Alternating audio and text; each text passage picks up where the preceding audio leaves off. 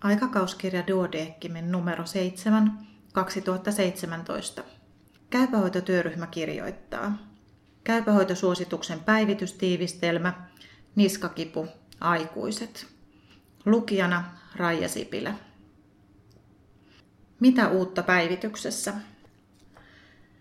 Niskalihaksiin ja hartia-olkalihaksiin kohdistuvasta lihasvoimaa tai kestävyyttä parantavasta harjoittelusta saattaa olla hyötyä kroonisessa niskakivussa.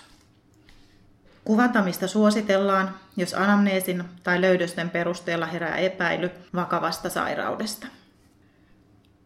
Keskeinen sisältö. Täsmällisen diagnoosin tekeminen ei niskakivussa yleensä ole mahdollista. Anamneesilla ja kliinisellä tutkimuksella pyritään selvittämään, onko kysymyksessä vakava sairaus tai yleissairauteen liittyvä niskakipu ja tunnistamaan hermojuuren kompressiotila ja myelopatia.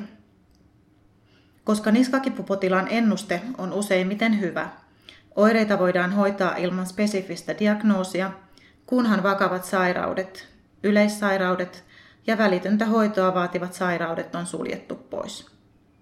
Hyvä potilaan informointi on tärkeää. Kliininen luokittelu. Esitietojen, oireiden ja löydösten perusteella niskakivut voidaan luokitella neljään ryhmään ja muihin niskakipuihin. 1. Paikallinen niskakipu. 2. Säteilevä niskakipu. 3. Piiskaniskuvammaan liittyvä niskakipu. 4. Myelopatia eli ydinkompressio. 5 muut niskakivut, joita ovat yleissairauksiin ja kasvaimiin liittyvät niskakivut sekä kaularangan murtumien jälkitilat.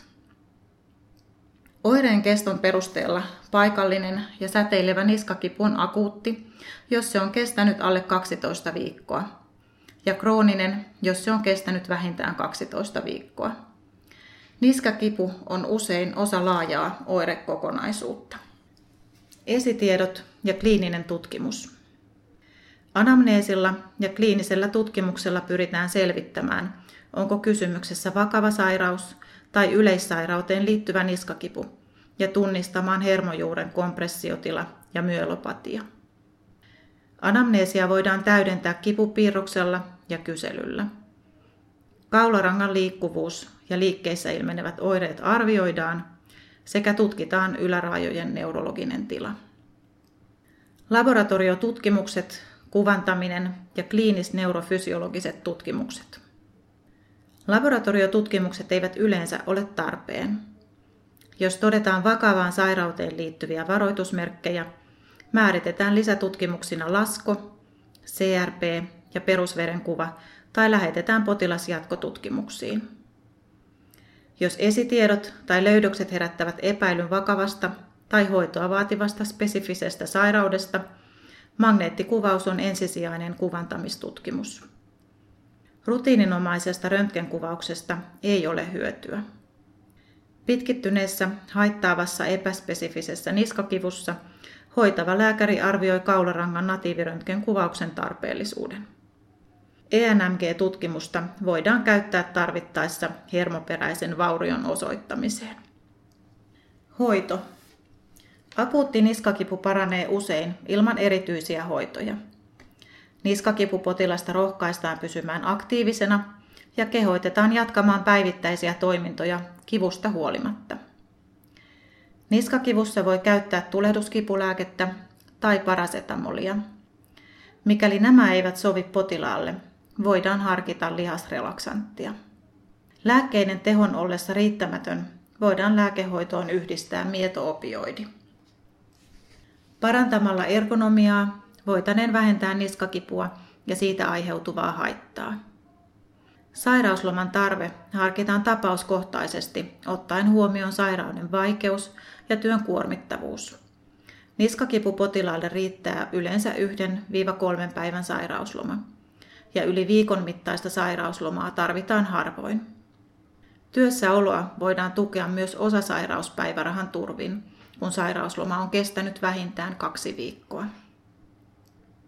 Liike- tai liikuntahoitojen, akupunktuurin tai manipulaatiohoitojen vaikuttavuudesta akuuteissa niskakivuissa ei ole näyttöä, eikä niitä suositella. Varhaisvaiheessa aloitettu paluu tavanomaisiin päivittäisiin toimiin piskaniskuvamman jälkeen ilmeisesti johtaa useammin oireettomuuteen pitkäaikaisseurannassa kuin varhaisvaiheen lepo tai passiiviset hoidot. Krooninen niskakipu. Spesifisti niskalihaksiin ja hartia-olkalihaksiin kohdistuva lihasvoimaa, lihaskestävyyttä, joustavuutta tai koordinaatiota parantava harjoittelu saattaa vähentää kroonista niskakipua. Toimistotyötä tekevillä naisilla hartia-olkalihasten dynaamiset lihasharjoitteet tai hartia-olkalihasten rentoutusharjoitteet eivät vähentäne kroonista niskakipua. Moniammatillisia toimenpiteitä suositellaan viimeistään silloin, kun haittaavat kivut ovat jatkuneet kaksi kuukautta. Moniammatillinen kuntoutus voi vähentää kroonisten piiskaniskuvammapotilaiden kipua ja parantaa toimintakykyä. Mobilisaatiolla ei ilmeisesti ole pitkäaikaista vaikuttavuutta. Siitä saattaa olla lyhytaikaista hyötyä muun hoidon osana pitkittyvässä ja kroonisessa niskakivussa. Tulehduskipulääkkeitä ei suositella niskakivun pitkäaikaishoitoon. Mietoa opioidia voidaan kokeilla erityistapauksissa. Depressiolääke voi olla tarpeen neuropaattisessa kivussa, jännityspäänsäryssä tai silloin, kun kivussa on mukana psyykkistä kuormittuneisuutta. Akupunktuurin vaikutus krooniseen niskakipuun lienee lyhytaikaista. Manipulaation vaikuttavuus ei näytä eroavan tavanomaisen hoidon vaikuttavuudesta. Koska manipulaatioon liittyy verrattain usein haittavaikutuksia, sitä ei suositella niskakivun hoidoksi. Fysikaalisen lääketieteen piiriin kuuluvien hoitomenetelmien, kuten TNS, traktiohoito, kauluri, fysikaaliset konehoidot ja matalateho laser, vaikutus lienee vähäinen. Etenevä lihasheikkous tai myelopatia on aihe lähettää potilas kiireelliseen tai välittömään leikkaushoidon arviointiin.